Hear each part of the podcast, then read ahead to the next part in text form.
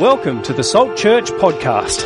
We're a church that meets in the heart of Wollongong. Come and visit us on Sundays, 10am and 5pm at 275 Keira Street. We'd love to meet you.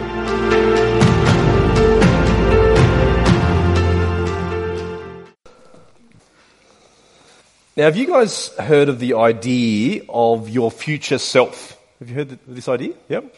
Um, so, who you'd like to be in decades' time. Think about your future self. Uh, and the idea is have a conversation about your, with your, your future self. So, ask your future self 10 questions and think about what those questions might be and more importantly, what are the answers you'd like to hear back from your future self? Uh, it's the idea that every decision you make, everything you do in life, contributes to your future. Now, if you're a follower of Jesus, you know that God is in control of that journey. Uh, but it's true, isn't it? Uh, the decisions you make today, tonight, will actually impact tomorrow, next week, the week after, the year after, decades down the track. Here's where you are because of all these decisions. And it's also the idea do something today that your future self will thank you for. Now, expand that out a little bit. What do you reckon future Salt Church would say to us? Picture future Salt Church gathering in 100 years' time. Uh, what do you reckon they would say about us? Uh, what do you reckon they would warn us of? What do you reckon they would encourage us in? What do you reckon, uh, what would they be saying about us? And what would they be thanking us for? Have you ever been part of um, or seen a church where you go, wow, that church looked on fire way, way back. Something went wrong and it's just no longer on fire. Uh, or have you ever been part of a church or walked into a church building and thought to yourself, why did they do that? I'm so cranky with them for doing that. Um, think future salt. What would they say? What would they thank us for uh, as they look back? So we're part, it's a very Christian idea, isn't it, to be part of that longer story, 2,000 years. Uh, we're part of a big journey. Uh, and tonight we're going to think about the future. Uh, and not just the next generation, but the next generation after that, the next generation after that, our new home. Um, so come with me to Timothy, we're in tonight. Um, second letter that Paul, the Apostle Paul, writes to Timothy. Uh, who's the Apostle Paul? Well, Apostle just means sent one. He's the one sent with a message from Jesus. He's writing to Timothy, who is his friend, his apprentice, younger Timothy. Uh, and Timothy is just like us. He's not an apostle, uh, he's just like us. And so Paul wants Timothy to get three really important things, and God wants us to get three really important things tonight. Um, so look at 2 Timothy chapter 2. You then, my son, be strong in the grace that is in Christ Jesus. And the things you've heard me say in the presence of many witnesses, entrust to reliable people who will also be qualified to teach others. Join with me in suffering like a good soldier of Christ Jesus. No one serving as a soldier gets entangled in civilian affairs, but rather tries to please his commanding officer. Similarly, anyone who competes as an athlete does not receive the victor's crown except by competing according to the rules. The hard-working farmer should be the first to receive a share of the crops. So, what's the first thing that Paul wants Timothy to get? It's grace. Uh, Paul says to, to Timothy, Be strong in grace. Verse 1 You then, my son, be strong in the grace that is in Christ Jesus. Uh, and you get a real sense of what, is, what does he mean by grace when you go back to chapter 1. Have a look at chapter 1, verse 8. Paul says, Don't be ashamed of the testimony about our Lord or of me, his prisoner. Rather, join with me in suffering for the gospel by the power of God. He has saved us and called us to a holy life, not because of anything we have done, but because of his own purpose and grace. This grace was given us in Christ Jesus before the beginning of time, but has now appeared, has now been revealed through the appearing of our Saviour, Christ Jesus, who's destroyed death, has brought life and immortality to light through the gospel. Uh, another word for grace is kindness. Think kindness. Uh, think something you don't deserve. Uh, what's Paul saying? Because of the immense kindness of God, you are saved. Uh, because of the immense kindness of God, He's called you to live a holy life. Uh, it's not because of what something you've done. You couldn't earn this. This is extraordinary kindness from God. And what else has happened? Through the kindness of God who, that is in Jesus, through Jesus, He's destroyed death. You won't die because of the extraordinary kindness of God. Uh, it's not because you are great, it's not because you are lovable, it's because God is loving, because God is kind.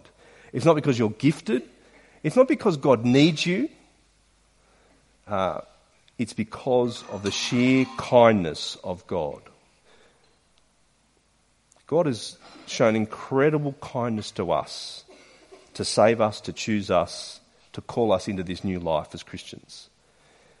Uh, you, you didn't earn it and you can't lose it. Now, how awesome would it be if what characterised our church was this grace? That we are fully fixed on this, we are sold on this, we understand this, we get this. That we really know deeply that our sin doesn't destroy our relationship with God. Uh, doesn't destroy His love for us. Uh, our, our obedience is, is not the basis of God's love for us. Um, people that but really, really believe what Paul said in Romans nothing can separate us from the love of God. That's grace, isn't it? You can't earn it, you, you don't deserve it. Incredibly comforting. And that, that's the grace we need to keep comforting ourselves with, and we need to keep comforting one another with too, isn't it? When we sin, there's grace. Uh, God loves you, and He loved you before you sinned. How awesome would it be that if everyone, all of us, uh, sit deeply in that grace? Now, think uh, with me tonight, as we think about the next generation, think about our kids at Salt. Uh, imagine a kid at Salt growing up knowing you are loved and cherished by God, not because you're a good kid, but because God is a loving Heavenly Father. Uh, Imagine, imagine a kid growing up at Salt and having the freedom to grow, to learn, to fail, to confess their sins, to know the security of being deeply loved by their Heavenly Father because of grace. How awesome would that be? Uh, imagine uh, us being the church that everyone goes, oh, that's the church that is so gripped by God's kindness.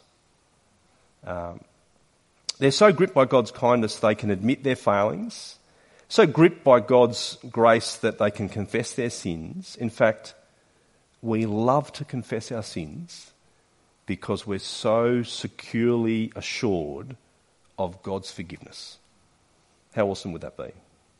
How awesome would it be that we are so captivated by God's kindness to us that we show kindness to others? Well, how awesome would it be that we are so gripped by the grace and the forgiveness that's come from God that we show big doses of grace and forgiveness to other people? That is massively powerful, isn't it? Uh, imagine being that kind of church. Because I really pray that we would never be the opposite church. What's the opposite church? I reckon the opposite church is a church that's driven by guilt driven by obligation, driven by duty. Think about those words. Now, it's not that those are bad things. Guilt, guilt can be good, can't it? Guilt says to me, should I feel guilty about this? Yes. The answer is yes or no. If it's yes, I need to confess it and come before Jesus. If the answer is no, I shouldn't feel guilty and I should move on. Uh, so guilt can be really helpful. Duty. Of course I have duty. I'm, I'm on deck for my captain Jesus. I have a, a duty to him. Uh, and I am obligated to obey, to love Him, to take responsibility for others at work, at home, at church. It's just that we want grace to saturate all of those things, to completely transform the way I think about guilt and obligation and duty. We want to be people who are so overtaken by grace and the kindness of God, so, so smothered by I am so deeply loved. We are so deeply loved, not because of who we are, but because of who God is. And so you think, wow, yeah, it is my duty to love Jesus. Uh, but I want to love Jesus because he's called me to a, to a holy life. I want to confess my sins because of his extravagant kindness to me. Uh, it gets us to think in a whole different way about my duty as a Christian, doesn't it? When I think about being swamped by the grace of God. That's the kind of church we want to be. I pray that we are, and I'm, I'm sorry when we're not, uh, when, when we're not like that. And I reckon you don't have to look too far, though, to see evidence of God's kindness to us here at Salt Church. Uh, uh, whatever your journey's been, from right from the beginning to only recently, um, God has been with Salt Church and shown his kindness in a whole lot of ways along the way. Uh, the people, the gifts, uh, given us a place to meet, uh, new disciples, growing disciples. Even as um, we, we heard tonight about the, the money that's been given towards New Home already, that is a kindness from God. That is an amazing kindness from God. And so I want to challenge you tonight. Do you, is that the way you think about God? Kind, generous, wanting to shower gifts on his children? Because if it is, it will affect your prayers. It will affect how you pray. I reckon it'll even affect the kind of prayer you'd pray uh, for our new home. I reckon it should fill us with what, what i call a godly optimism. A godly optimism. That the expectation that God loves to be generous, God loves to bless us, He loves to give us things that we don't deserve. And as we think about a new home, that's a God who would love to give us a home that we didn't think we could get. Um, he'd love to give us a home that we didn't trust Him for, but He wanted to give it to us anyway. Here's another way I, I think grace applies to our new home. It, it helps us carry, carry us through this season when we realise God loves us whether we give to the new home or not. Now, that should be obvious, but I need to say that, don't I? I, I really hope you believe that uh, because some of us can, can, uh, can't, can't give anything at all. Uh, some of us, it's not just a matter of selling something, I don't have anything to sell. Uh, some of us can't give $20 or $10 a week. Uh, some of us, it's not about giving up an overseas holiday. You were never going on an overseas holiday because you can't afford an overseas holiday, and that would be really unwise. Uh, or maybe you're, you're just so new at salt, and understandably, you you feel um, uncomfortable and not in that relationship with salt to give. That kind of makes perfect sense. We're members of God's church because of the grace of God. We're not members because we buy our way in. We're not members because we give or we don't give. We're members because of Jesus and his kindness to us. So we need to say that. And, and can I just say, if you're in that situation where you think, I just, I'm not in a position to give. Uh, we've been talking about we're all in this together, and I want to keep saying that. Uh, there are just other ways that you can be part of it. Uh, so I think that'll become clearer as we get closer to a property and whatnot in so many practical ways. But here's something you can do now is pray for your church at this point. Uh, pray for those who are giving. Uh, pray for those who are considering giving. Uh, pray that we will get there and that God will provide that new home for us. Um, but can I say, if you're hard up against up a wall financially, if you're really struggling, it's actually us as a, as a, as a church family that need to help you. And I don't want you to feel a sense of obligation or duty uh, because we want to be a people of grace. Um, that's what it means. Now, did you notice something weird about what Paul says to Timothy? He says, Be strong in the grace. That seems like a contradiction, yeah? How can you be strong in something when isn't grace about accepting in weakness that you need help? How does that work? Uh, how can you be strong in the grace? Well, I think Paul's got in mind God's grace is something that gives you strength. Uh, that if you get a big dose of God's grace, you'll be able to do things that you ordinarily wouldn't be able to do. Uh, I think that's what Paul means. Uh, now, our world has all kinds of ways of defining strength. Uh, it's worth thinking about. Have you noticed this? That, uh, gee, he's a strong man or she's a strong woman. It's worth reflecting. What, what do they mean by that? Uh, what does it mean to be strong? Um, here's two ways it means to be strong. Uh, one is real strength is the strength to forgive. And how do you get the strength to forgive? You need to be really strong in grace. Uh, here's another way real strength is generosity, the ability to give something away. How do you do that? Well, you need to be super strong in the grace that is in Christ if you're going to be able to do that. And the next two things that God calls us to do are actually really hard things in this passage, really challenging things that require us to be really strong in grace. So listen carefully. Look at the second thing. The second thing is in verse 2. It's to be a people who pass on grace to others. So be strong in the grace that is in Christ Jesus. And the things you've heard me say in the presence of many witnesses, entrust to reliable people who will also be qualified to teach others. So that, that idea of um, handing the gospel of grace, this message of grace in Jesus, on to others is absolutely central to 2 Timothy. See, Paul's about to come to the end of his life. Uh, listen to the way Paul speaks about his life in chapter 4, verse 6. Flick over. Chapter 4, verse 6. He says, For I am already being poured out like a drink offering and the time for my departure is near. I've fought the good fight, I've finished the race, I've kept the faith. In fact, some would translate it in the present tense uh, from the original Greek words. I am continuing to fight the good fight.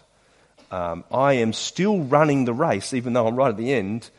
I am still keeping the faith. Verse 8 Now there is a store for me the crown of righteousness, which the Lord, the righteous judge, will award to me on that day, and by the way, not only to me, but also to all who've longed for his appearing. See how Paul talks about his life? It's so, he's so close to the end, he speaks um, so urgently. And what's to Timothy about? What's his biggest concern? Who's going to make disciples after I'm gone? Who's coming behind me? Who's the next generation to pass on the gospel of grace? That's his big concern. So he says to Timothy in chapter 1, verse 8, Come and suffer with me. He says in verse 13, when, What you've heard to, from me, keep as the pattern of sound teaching. Uh, verse 14 of chapter 1, Guard the good deposit that was entrusted to you. And then here in chapter 4 earlier, he says, In the presence of God and of Christ Jesus, who will judge the living and the dead in the view of his appearing in his kingdom, preach the word in season and, and out. Why? Because this gospel is precious. This gospel is life for all who trust it. You see how big it is? It is really, really big that we pass this gospel of grace on. Uh, can you imagine uh, the cure one day for cancer? Can you imagine having in the bottle, in the vaccine, the thing that inoculates everyone from cancer? Can you imagine what an amazing day that would be? And when we get that, uh, that is going to be highly protected, isn't it? Uh, we're not going to let anyone near that to mess with that it's super precious. We're going to say, don't change it, administer it, hand it out, faithfully give it to the next generation. This is a matter of life and death. And that's what Paul's saying. He's saying from his deathbed, come forward, Timothy. Um, join in, be the next generation that preaches this gospel of grace to the next generation and it's not even just Timothy Paul's talking about, is it? He's talking about four generations down the line. Look at verse 2 again. The things you've heard me say in the presence of many witnesses, entrust to reliable people who will also be qualified to teach others. See, who, who is the first generation? Paul's the first generation. He's teaching Timothy.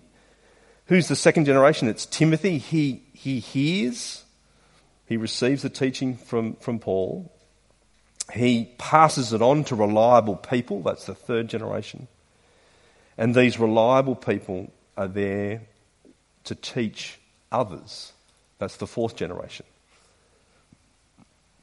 And so that's the thing about us as followers of Jesus. We're not just interested in preaching the gospel to our generation, to one another.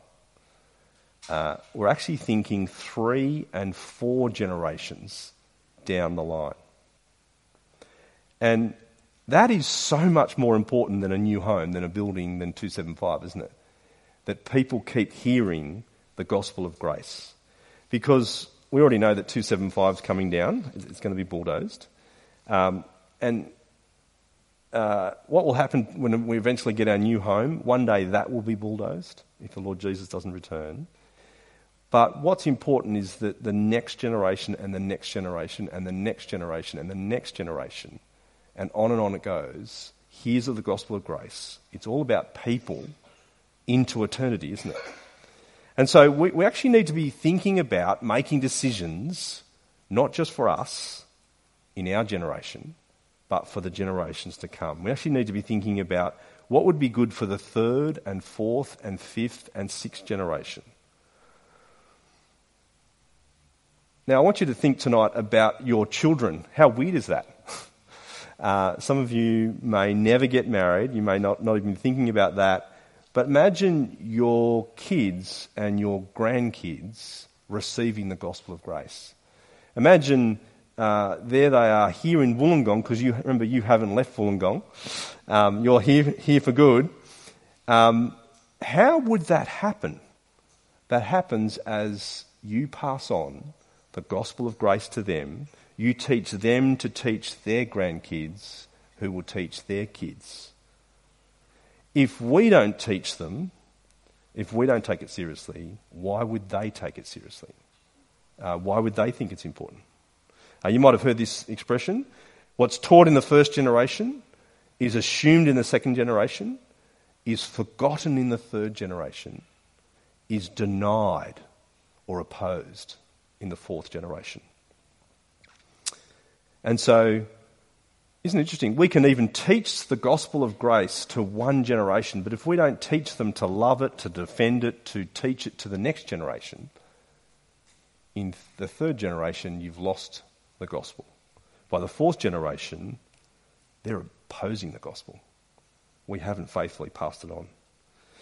And so uh, think about the parents at Salt Church. Think about if, if that's your direction one day, how, how critical is that role as a parent dis, um, discipling their kids to love and serve Jesus? That is an incredibly important role.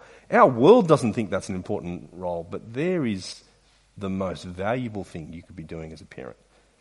Uh, if you're a parent, don't skimp on that. Uh, but can you also see how, how critical our kids and youth ministry is? Um, I hope you've picked this up already uh, here at Salt, that we don't let anyone go and do kids ministry. We don't let anyone go and do youth ministry. Um, you really need to be on your game if you're going to be at Salt Kids and be part of youth ministry. You need to be really, really clear on the gospel of grace. This is really, really important that this gospel of grace gets passed on to the next generation, that they love, cherish it, and then able to teach it to others. But if you notice too at SALT, we want to develop leaders who can teach the gospel of grace to others. Uh, how awesome would it be if another generation of missionaries, of church planters, of scripture teachers, of chaplains, of people following Jesus faithfully in the workplace, in jobs, in Wollongong, in uh, all kinds of places that you can't even dream of because it's two, three, four generations' time. Mums and dads and singles proclaiming the gospel because they've grown up in a church and in a family that is strong on the grace of Jesus. Is that your heart? And that, that's, that, that's where we want to be, isn't it? And here's, uh, I was speaking to a, a, friend, and he said, here's what he said to his church. Uh, if this is going to happen, Uh, we're going to need to give to it. We're going to need to pray for it, for nothing happens without God. And we're going to need to stay for it. Uh, he put it really simply uh, pay, pray, stay. The first two seem obvious. You, need the finance, you need to raise money, you need a building, all that kind of stuff. You need to pray for it. This is God's work, it's a spiritual work. But there's another component. Would you consider staying for it? To actually say, I want to be part of this long term, uh, generationally. Uh, I'm going to actually make a plan to stay in Wollongong for as long, long as I possibly can so I can be part of SALT, so I can see this thing through to the next generation. Um, that's what I've committed to. Um, so, of course, God's got His plans, but I want to see this through. I want to see us get there. And so, you see what Paul's saying? Teach children, teach the next generation, and get them to love, cherish the gospel, and teach it to others. That's what it means to entrust them. Now, this is so much more important than our new home, isn't it? I hope you get that. This is about people and eternity, but you can see how a new home would greatly help that cause. Uh, if you're going to do kids ministry and youth ministry, you actually need space. Uh, I don't know whether you've turned up to 10am church recently, but there's so many limitations on what we're doing just because of our space. There's so many limitations. In fact, we're using the Bow Repairs car park, uh, carport um, to do one of our, our, sections of ministry. We're using uh, McCabe Park. It's not very pleasant when it's wintry, cold. We could go on with all that and still give thanks to God for 275. Um, but imagine a space where we've got room to grow and move for more families, more people, not just here at 5 p.m., but at 10 a.m., uh, where we can actually say to people, um, Come and we want to welcome you, love you, disciple you. And this is a safe place. This is a good place for your children and your youth to be. That would be awesome. But think further than that. Imagine uh, a place where you go, actually, there are babies now in creche, or babies not even born, who will benefit from this new home. But as I think about investing in this new home, giving myself, praying for it, it's actually not about me. It's not about us. It's about the future and the generations to come. Uh, if, if it gets more hostile for the next generation and the next generation, imagine a safe place where they can come and learn about the grace that's in Christ Jesus in a safe way. Ask their questions, invite their friends, have the space they need to do all of that in a world that doesn't want to know them, doesn't want to give them space, that would be awesome. And so, on one level, it's not about a building, it's not about a new home, it's about people, but that new home is going to greatly help those people, isn't it? Now, this will take sacrifice, so think with me now as we think about uh, the third thing of people willing to suffer and sacrifice for the gospel. So, a verse from verse uh, 3. Join with me, Paul says, in suffering. And he gives three images, three occupations to get us to think about this. Um, it will involve suffering, it will involve giving things up for the gospel. And Paul says, let me explain it with three uh, images the soldier, the athlete, and the farmer. So look at the soldier for a moment. Think about the soldier. What do you think of? Um, I reckon Paul's getting us to think about disciplined focus. That's what a soldier needs disciplined focus. Verse 4 Join with me in suffering, like a good soldier of Christ Jesus. No one serving as a soldier gets entangled in civilian affairs, but rather tries to please his commanding officer. See, that's the nature of a soldier, isn't it? Um, they're, they're, they're, on duty, uh, they have a task, they mustn't think about uh, civilian affairs. They can't have a part time job. They can't dive in and give themselves to a hobby. Their life, their focus is as a soldier. They are on duty. And what's, what's the goal? To please their commanding officer. Now, I reckon before you even think about new home and, and what that means for that, this is a really, really helpful image as we think about being a follower of Jesus. I find this image really, really helpful. Um, just getting me to realise I signed up as a follower, as a soldier for Jesus. Uh, Jesus is my commanding officer, or more powerfully than that, Jesus enlisted me by his kindness and grace. Uh, I'm his. Uh, what a privilege to serve under him. And it's particularly helpful when I feel the pull, the tug towards the civilian life. Uh, and look over there and go, oh, wouldn't that be awesome? Look at what everyone else is chasing.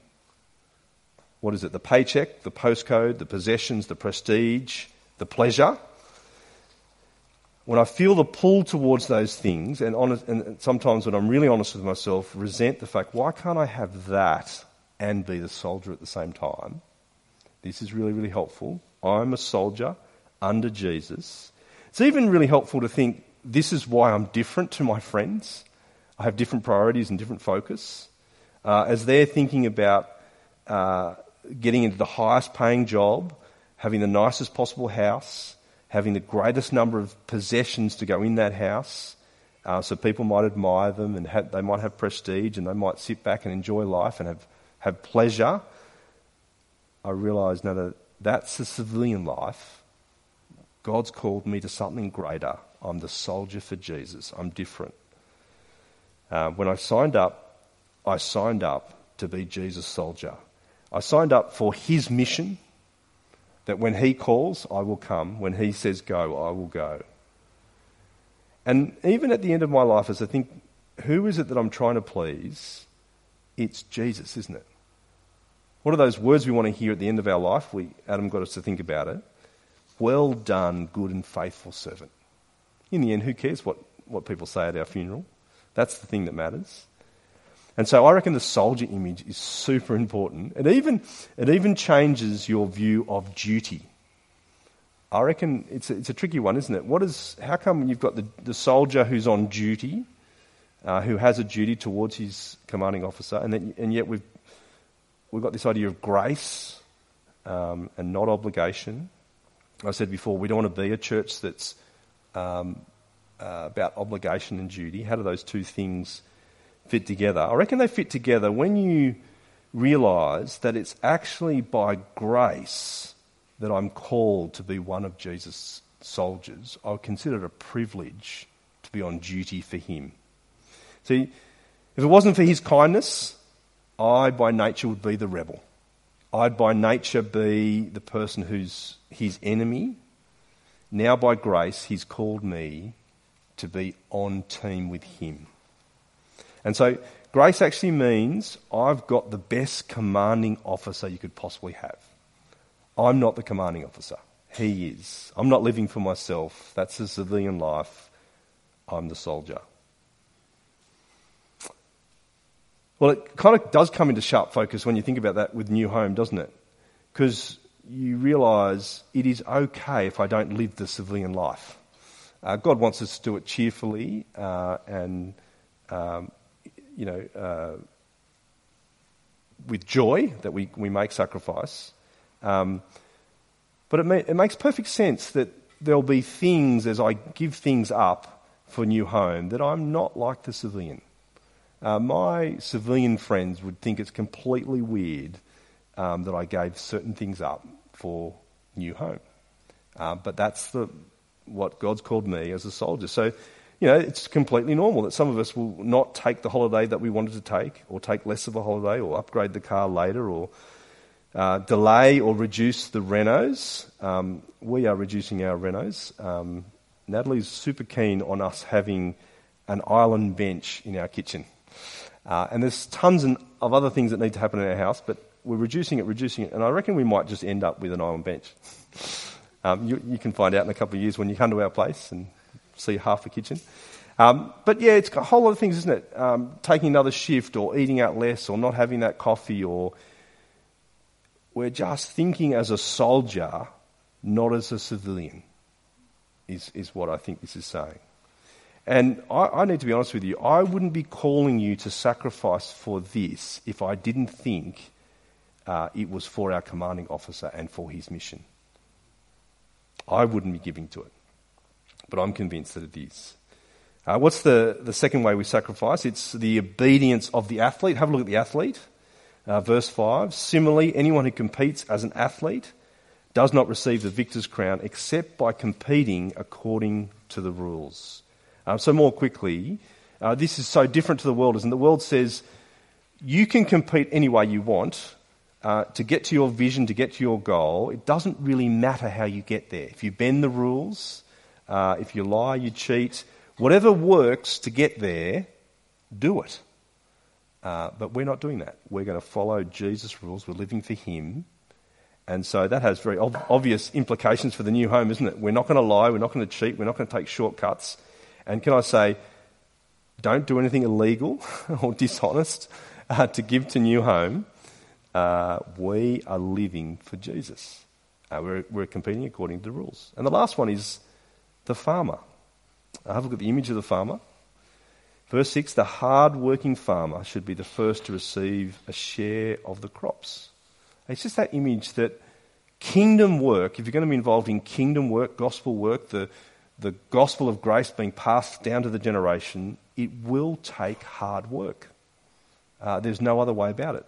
Be the hard worker. So uh, just, again, put New Home aside for a moment. Uh, writing Bible studies, following people up, caring for people, calling people, praying with people, giving yourself to people, setting up chairs, packing down chairs, setting up um, food and tea and coffee and meals, printing, praying, rejoicing, crying. It is all hard work. um, that's the nature of the, of the work. We are the hard working farmers.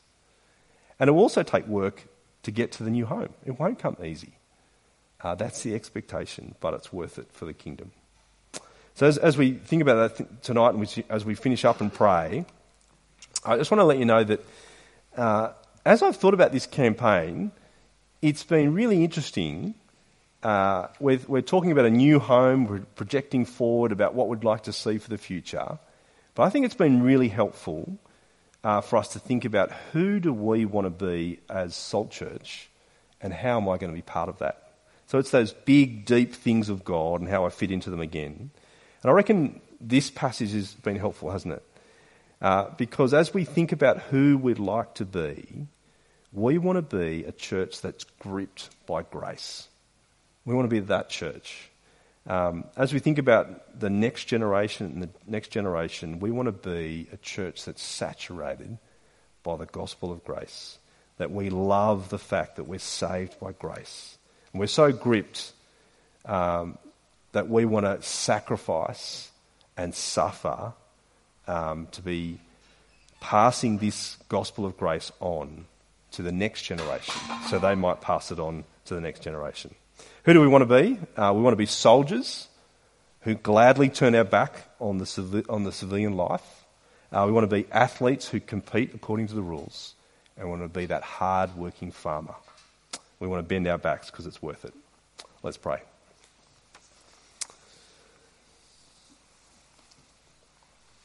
Our gracious Heavenly Father, as we sing again, we pray that you'd help us to rejoice, to remember that it's by grace that we are saved uh, that you, in your enormous kindness, have forgiven us, have set us on a new path, have invited us in uh, to your family.